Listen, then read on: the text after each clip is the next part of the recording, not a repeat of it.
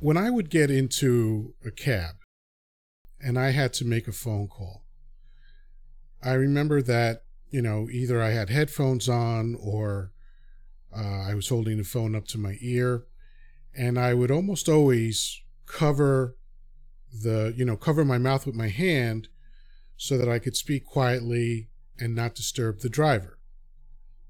Right. Um, and plus, you know, I didn't necessarily want to, uh, you know, have the driver hear what I was talking about because why, why would I? right. And, and I guess this is about the persistent rumor of privacy. Right. So now what I've seen over and over and over again and more frequently is that people in public settings are doing private things, but they're doing them publicly.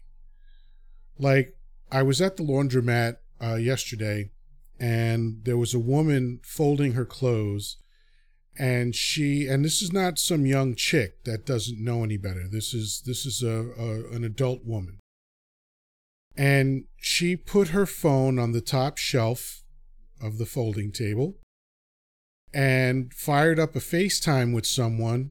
She had that at the highest volume that the phone could go.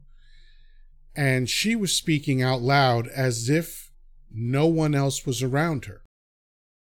So what what that is telling me is that she didn't care that other people were there.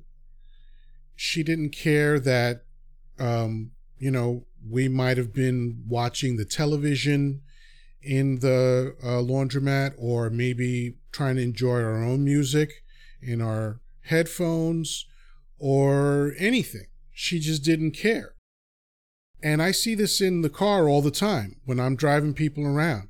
They'll just like I'll have the radio on and I don't and I have it on uh fairly quiet right? So that you can hear the music and appreciate it and all that stuff. But if you need to talk to me, uh, you know, because I do have conversations with passengers pretty frequently, um, or, you know, if you need to ask me a question or whatever the case may be, you know, if I need to say, oh, are we close, whatever, because the GPS is a little off, whatever, you know, I, I, I don't want the music blaring.